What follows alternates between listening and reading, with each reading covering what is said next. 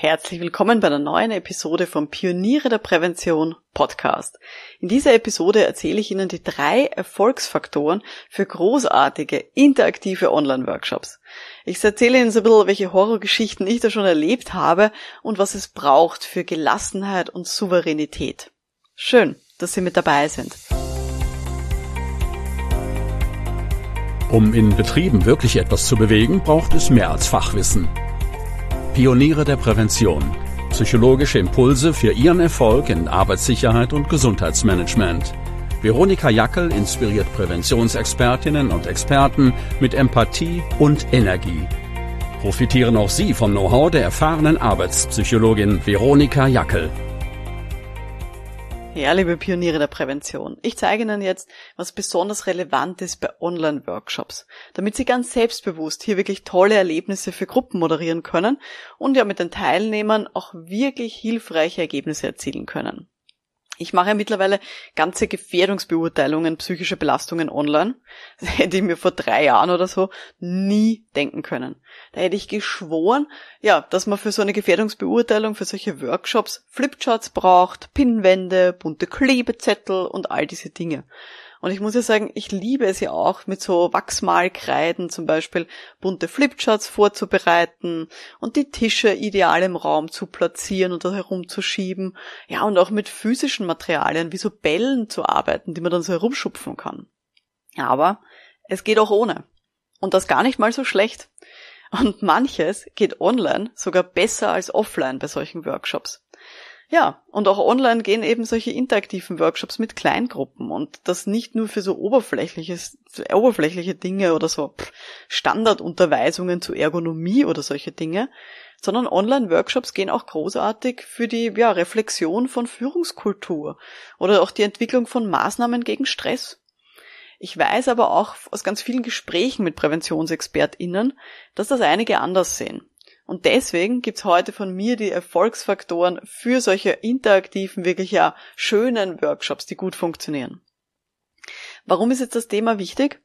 Ich bin mir ganz sicher, in Zukunft werden, ja, nach, auch nach der Pandemie, werden Firmen explizit Online-Workshops einkaufen und einfordern. Zum Beispiel, wenn die Mitarbeiterinnen haben an verschiedenen Standorten, die hunderte Kilometer entfernt leben, wo es für die Firma einfach viel zu teuer wäre, die für drei, vier Stunden an einen Standort zusammenzuziehen, weil die einfach diese Zeit nicht haben, diese, diese Reisezeiten. Das ist so ein Beispiel, wo ich mir gut, gut vorstellen kann, dass Firmen dann explizit sagen, ja, können wir das nicht lieber online machen, es geht dann besser. Ja, und das ist auch so ein bisschen die Gelegenheit, die wir da haben in der Präventionsarbeit. Wenn wir auch Online-Workshops interessant gestalten können, dann werden wir gefragt sein. Und dann werden wir auch ganz sicher weiterempfohlen werden. Weil das leider nicht normal ist, dass in Online-Workshops das spannend ist, dass es interaktiv ist und dass die Leute das Gefühl haben, das war wirklich gut und da brauche ich keinen, keinen realen Raum dafür. Und was auch noch wichtig ist, ich brauche für so eine Durchführung ja kein anderes fachliches Wissen. Das heißt, das, was Sie fachlich schon mitbringen, rund um Arbeitssicherheit und Gesundheit, das ist super. Und jetzt geht's nur darum, ja, die Didaktik, die Pädagogik zu ein bisschen anzupassen. Und da dann eben, ja, sich auch online gut zurechtzufinden. Wenn ich jetzt von so Online-Workshops rede, um welche Themen denke ich denn da? Da denke ich einerseits natürlich an so Gefährdungsbeurteilungen ähm, eben vor allem psychische Belastungen. Ich kann mir auch sehr gut vorstellen, so Ergonomietrainings, auch Stressbewältigungsseminare, diverse Dinge. Oder eben auch, ja, Trainings wie beispielsweise für, für Teams, dass man sagt, okay, ein Teamtraining zum Beispiel zum Thema, weiß ich nicht, Feedback-Kultur. Also auch solche Maßnahmen, die dann explizit rund um ein Thema eben sich auch drehen. Gut. Kommen wir zum Erfolgsfaktor Nummer eins. Brrr. Trommelwirbel. Also, ich bin ja selber auch nicht als Technikgenie auf die Welt gekommen. Ähm, und wie ich das allererste Mal die Online, also diese Zoom-Plattform aufgemacht habe, diese Videokonferenzsoftware, habe ich mir gedacht, oh, Wahnsinn, das ist super kompliziert und das werde ich nie verstehen, wie, das, wie, das, wie man das einsetzen kann. Ich habe es dann aber sehr oft ausprobiert und bin mit Zoom und mit den anderen äh, Softwareanbietern immer sicherer geworden. Mittlerweile weiß ich jetzt, wo diese ganzen Funktionen schnell zu finden sind. Und ich habe mitbekommen, dass so vor allem zu Beginn der Pandemie das vielen auch so gegangen ist, dass sie manche Videokonferenz-Tools das erste Mal aufgemacht haben. Ja, und deswegen waren auch im Frühjahr 2020, wenn Sie sich erinnern, ganz viele Webinare und Videokonferenzen geprägt von sowas wie Ha, bin ich schon zu hören? Ich höre nix, ich verstehe Sie nicht, Sie müssen sich laut schalten, Sie sind noch gemutet. Also all diese Dinge. Das war im Frühjahr 2020 mitunter noch ganz witzig und das ist auch toleriert worden von den Teilnehmenden. Mittlerweile ist sowas ein absolutes No-Go bei Webinaren. Das darf nicht passieren. Es wird erwartet, dass zumindest die Workshop-Leitung die Technik echt beherrscht und dass man auch anderen rasch helfen kann, wenn so irgendwas passiert, dass sie dann genau wissen, wo die Schwierigkeiten dann auch liegen können, eben auf der anderen Seite. Und wenn so eine Moderation oder eben so eine Workshop-Leitung die Technik nicht beherrscht, dann ist das halt einfach nur mühsam für die Teilnehmenden. Und ganz ehrlich, die schalten dann geistig extrem schnell ab. Deswegen ist der Erfolgsfaktor Nummer eins, dass sie die Technik wirklich perfekt beherrschen, die sie einsetzen. Das heißt natürlich nicht, dass sie jetzt irgendwie alles irgendwie können müssen, was im Internet so ja, möglich ist. Aber das, was sie einsetzen, das müssen sie beherrschen, das müssen sie kennen. Und da müssen sie auch anderen helfen können. Deswegen ist hier mein heißer Tipp, verwenden Sie immer nur ein neues Tool maximal in einem Workshop. Alle anderen Dinge, die Sie einsetzen, sollten Sie schon gut kennen und sollten Sie auch wirklich schon gut beherrschen. Also maximal ein neues Ding pro Workshop und üben Sie vorab. Vorab wirklich ausprobieren. Mit zwei Laptops ein, äh, sich loggen und das ausprobieren auf beiden Seiten. Wie schaut das aus für mich als Moderatorin? Wie schaut das aus für mich als Teilnehmerin? Wenn Sie eine Kollegin haben oder eine Mitarbeiterin oder weiß nicht, nur ein Freund, eine Freundin, üben Sie mit dieser Person vorher und schauen Sie sich mal die Funktionen an, damit dann, wenn Sie Ihren Workshop halten, dass das wirklich gut funktioniert. Wenn es ein größerer Workshop ist, für eine Großgruppe, dann ist es auch durchaus legitim, eine Co-Trainerin oder einen Co-Trainer mitzunehmen. Jemanden, der sich nur um die Technik kümmert und so ein bisschen die Regie im Hintergrund macht. Das heißt, der dann vielleicht auch Fragen im Chat beantwortet rund um die Technik, der da noch ein bisschen unterstützt. Also das ist der Erfolgsfaktor Nummer eins. Die Technik, die Sie einsetzen, die müssen Sie auch beherrschen. Kommen wir zum Erfolgsfaktor Nummer zwei. Also ganz ehrlich, langweilige Workshops sind absolut furchtbar. Also auch für mich als Teilnehmende. Ich kenne das für mir genauso, wenn ich irgendwo dabei bin. Online ist es für mich als Teilnehmende fast noch ein bisschen besser, weil wenn ich das Gefühl habe, es ist langweilig, dann ja, kann ich nebenbei was anderes machen, ein bisschen was arbeiten und solche Dinge. Aber ich habe es einfach schon viel zu oft erlebt, dass Workshops ja als Workshops angekündigt waren. Und in Wirklichkeit war das 50 Minuten Frontalvortrag und dann gab es eine offene Fragerunde.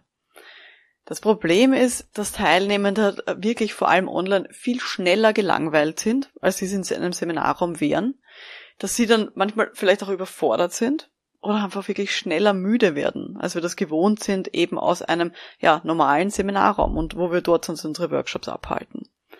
Deswegen ist es extrem wichtig, und das ist wirklich der Erfolgsfaktor Nummer zwei, den ich Ihnen mitgeben möchte, ist eine gute inhaltliche Vorbereitung dass sie ein Stundenbild haben, wo sie genau wissen, wie lang dauern die einzelnen Phasen und Blöcke, dass sie für Abwechslung sorgen, nicht so schnell, dass die Leute über, überfordert sind, aber dass die Leute wirklich ständig vielleicht auch ein bisschen neue Inputs haben, auch selber aktiv werden, dass sie regelmäßige Pausen einplanen und auch regelmäßige Interaktion in Kleingruppen beispielsweise. Also dass die Leute dann wirklich nicht nur in der großen Workshop-Gruppe beieinander sind, sondern zum Beispiel auch in Paaren oder zu dritt kleine Übungen machen. Und dafür braucht es auch wirklich ein gutes Stundenbild, dass Sie den Überblick haben, ja, wie denn das gut funktioniert und ob Sie wirklich auch regelmäßig ja die Methodik verändern. Also, dass es eine schnelle Abfolge gibt, auch von Übungen und von ja, Interaktion. Und der Vorteil ist, das ist online noch viel besser möglich als offline. Weil offline, wenn ich jetzt eine Kleingruppenübung mache, dann ist es so ein, ja, wer geht mit wem zusammen? Na gut, machen wir gemeinsam und dann, okay, wo setzen wir uns hin? Oh, wir brauchen noch ein Flipchart, kann ich noch Stifte haben? Und dann, wer braucht, irgendwie noch einen Kaffee, irgendwer muss noch aufs Klo. Und das dauert immer ewig, bis solche Kleingruppenübungen mal anfangen und bis die Leute auch wieder zurückkommen. Online geht das viel schneller. Auf zwei Knopfdrücke kann ich in den meisten Videokonferenz-Software-Tools, wie zum Beispiel Zoom, kann ich die Leute in sogenannte Breakout-Sessions schicken, also in so Kleingruppenräume. Die Leute sind sofort drinnen, haben dort sofort alles, was sie brauchen zum Arbeiten, wenn ich es gut vorbereitet habe natürlich, technisch. Und dann können die die Zeit gut nutzen. Und wenn ich will, dass sozusagen die Leute wieder zurückkommen, kann ich die auf Knopfdruck auch wieder zurückholen in diesen großen virtuellen Raum. Das heißt, ich kann die Zeit, die Workshop-Zeit eigentlich viel besser ausnützen mit produktiver Arbeit. Darf natürlich nicht dazu führen, dass ich die Leute überfordere, aber grundsätzlich kann ich diese Interaktion viel schneller machen und kann schnell mal nur für fünf Minuten die zum Beispiel in einer Kleingruppe reflektieren lassen, was in einem realen Seminarraum viel länger dauern würde. Das heißt, der Erfolgsfaktor Nummer zwei ist für mich tatsächlich eine wirklich gute inhaltliche Vorbereitung und ein gutes Stundenbild. Auch dazu habe ich mal eine Podcast-Episode aufgenommen, weiß ich jetzt nicht auswendig, äh, welche, welche Nummer das war, aber schauen Sie mal in der Podcast-Liste durch zum Thema Stundenbild. Da habe ich auch schon mal was dazu aufgezeichnet, wenn Sie das mehr interessiert.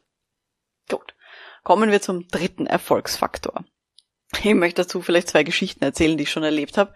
Nämlich ich habe mal einen Workshop gehabt, wo sich, warum auch immer, eine Person aus dieser, aus dieser Firma bei Zoom nicht laut schalten konnte. Die ist da drinnen gewesen und konnte sich einfach partout nicht laut schalten. Alle anderen haben es geschafft, sie nicht. Gut. Wir haben dann offensichtlich gesehen, es scheint ein technisches Problem bei ihr zu sein am Computer. Wir haben uns dann gemeinsam darauf geeinigt, wir wechseln zu Skype, was eben auch in der Firma viel verwendet wurde. Und dann sind wir alle gemeinsam, haben dann eben einen Skype-Raum eröffnet, sind dann bei Skype gelandet. Das Problem war, warum auch immer, ich habe bei Skype als Moderatorin von diesem Workshop die Teilnehmenden nicht gesehen. Also für mich waren die alle schwarz und ich habe nur ähm, diese, diese Namen gesehen, aber nicht die, die Gesichter, die Videos. Habe aber gemerkt, die sehen sich gegenseitig untereinander und hab's dann lassen. Haben wir gedacht, okay, wir haben zwei Stunden Workshop miteinander, jetzt haben wir eh schon eine Viertelstunde verplempert für diese ganzen technischen Schwierigkeiten. Gut, dann schauen wir, dass wir ins Arbeiten kommen. Und ich habe tatsächlich diesen zweistündigen oder drei Stunden waren es vielleicht sogar Workshop gemacht mit den Teilnehmenden, ohne dass ich die gesehen habe. Ich habe die nur gehört. Für mich war das wie ein Telefonworkshop. Das war natürlich für mich deutlich mühsamer und viel intensiver als ein normaler Workshop, weil ich immer genau zuhören musste, wer redet jetzt eigentlich gerade, welche Stimme ist denn das gerade und ich konnte auch nicht auf die Blicke reagieren, die die vielleicht gemacht haben. Die Teilnehmenden haben aber relativ schnell verstanden, ähm, ohne dass wir darüber geredet haben, dass ich offensichtlich nur darauf reagiere, ähm, wenn sie virtuell die Hand heben, also so mir ein Zeichen geben oder in den Chat hineinschreiben, ich möchte etwas sagen, dass sie dann eben auch, ja, sich, dass ich sie dann eben auch ja, wahrnehme und dass ich dann auch darauf reagiere. Das Lustige war, in Summe haben diese Teilnehmenden über den ganze Workshop-Zeit das nicht bemerkt, dass ich tatsächlich kein Bild habe, sondern dass ich nur den Ton habe. Weil sie haben dann am Schluss, haben sie dann drüber geredet, das war eine Gruppe von Führungskräften, ähm, haben die dann drüber geredet, ja, wenn sie eben so ein, ein Team-Meeting haben mit ihren Teams in der Abteilung, dann ist das für sie immer so blöd, wenn jemand die, die Kamera nicht anschaltet, weil dann kann man ja nicht einschätzen, wie es denen geht. Und ich habe dann zu lachen begonnen und habe gesagt, ist Ihnen schon aufgefallen, dass ich sie jetzt seit Beginn des Workshops auf Skype nicht sehe? Und dann haben sie mich waren sie irritiert und gesagt, nein, sage ich ja eh, weil man kann es auch anders lösen. Also es war ganz witzig, dass ich da dann äh, ja die Leute halt nicht gesehen habe. Aber wie gesagt, das war für mich extrem mühsam und extrem anstrengend. Ähm, Story Nummer zwei, die ich vielleicht dazu erzählen möchte, ist, ich habe mal einen Workshop gehabt, wo ich ganz viele Kleingruppenübungen geplant habe, wo die Gruppen parallel dann in einem Google Doc dokumentieren sollten, also so einem virtuellen Dokument, wo alle gleichzeitig darauf zugreifen können. Und habe da viele Kleingruppenübungen geplant, dass wir da gemeinsam in diesem Dokument dann gemeinsam reinschreiben und so weiter. Und dann war genau in dieser Zeit, war Google nicht erreichbar. Ganz ehrlich, damit musste ich nicht rechnen. Das kommt de facto nie vor. Also das ist, ich habe es dann gegoogelt, ist noch nie vorgekommen, dass eben, also wie es dann wieder ging, dass Google nicht erreichbar war. Aber ja, auch das kann passieren, dass Dinge, die außerhalb von meiner Kompetenz liegen, Dinge, die ich nicht ändern kann, womit ich eigentlich mich darauf verlassen hätte können, dass es funktionieren hätte sollen, ähm, dass das nicht, nicht geklappt hat. Wie zum Beispiel eben auch, dass die eine sich bei Zoom nicht laut schalten konnte, obwohl es in der Firma alle anderen konnten. Sie konnte es halt aus irgendwelchen Gründen nicht. Wichtig bei solchen Dingen, wenn so etwas passiert, was man nicht vorhersehen kann, was man auch nicht beeinflussen kann, dann sehe ich leider viel zu häufig ModeratorInnen, die dann unsicher sind. Vielleicht auch einfach zu ungeübt. Und man ist dann ganz fixiert, ah, das muss doch funktionieren, das muss doch klappen. Und dann tut man da ewig herumscheißen, wenn ich das so sagen darf, ähm, damit das irgendwie klappt. Aber wenn man das regelmäßig schon gemacht hat, so einen Workshop, auch wenn ich eine Art Drehbuch habe, an das ich mich halten kann, dann ist es auch leichter, dass ich da mal davon abweiche. Wichtig ist es, und das ist für mich der Erfolgsfaktor Nummer drei bei Online-Workshops, dass ich flexibel bleibe. Wenn irgendwas nicht funktioniert, dass ich durchatme und mir dann denke, ja, okay, das hat nicht funktioniert. Die Kleingruppenübung, so wie ich sie geplant habe, mit einem gemeinsamen Dokument, wo alle darauf zugreifen können, funktioniert nicht. Okay, dann ist es halt so. Was ist die nächstbeste Alternative? Natürlich wissen dann auch die Teilnehmerinnen und Teilnehmer, dass ich das jetzt nicht beeinflussen konnte und das ist jetzt halt so und wir müssen alle damit umgehen.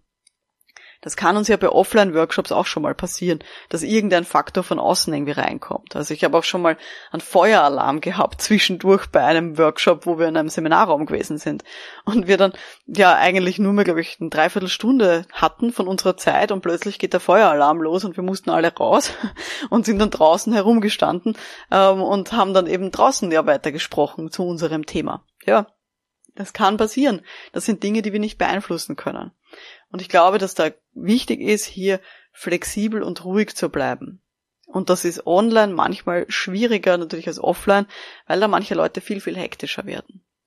Aber wie gesagt, die Teilnehmenden wissen, dass sowas passieren kann. Aber wenn man dann die Leute ruhig durchführt und dann schneller mal auch einen Plan B hat und zum Beispiel sagt, okay, bei Zoom funktioniert's nicht, passt, wir haben es jetzt drei, vier, fünf Minuten probiert, ist wurscht, wir wechseln jetzt rüber zu Skype, wir öffnen einen Skype-Raum, ja, passt, macht die Person XY, schicken Sie bitte den Link äh, an alle per E-Mail, super, danke fürs Ausschicken, gut, wir wechseln jetzt zu Skype rüber. Wenn man das ruhig macht und den Leuten da wirklich ja die ein bisschen an der Hand nimmt, dann ist das kein Problem. Und dann ist das eine lustige Geschichte, die man dann irgendwie ein Jahr später noch erzählen kann. also Erfolgsfaktor Nummer drei, flexibel bleiben, vor allem bei Dingen, die man nicht beeinflussen kann. Gut. Das waren die drei großen Erfolgsfaktoren für interaktive Online-Workshops, die wirklich gut funktionieren. Nummer eins, die Technik beherrschen, die man einsetzt.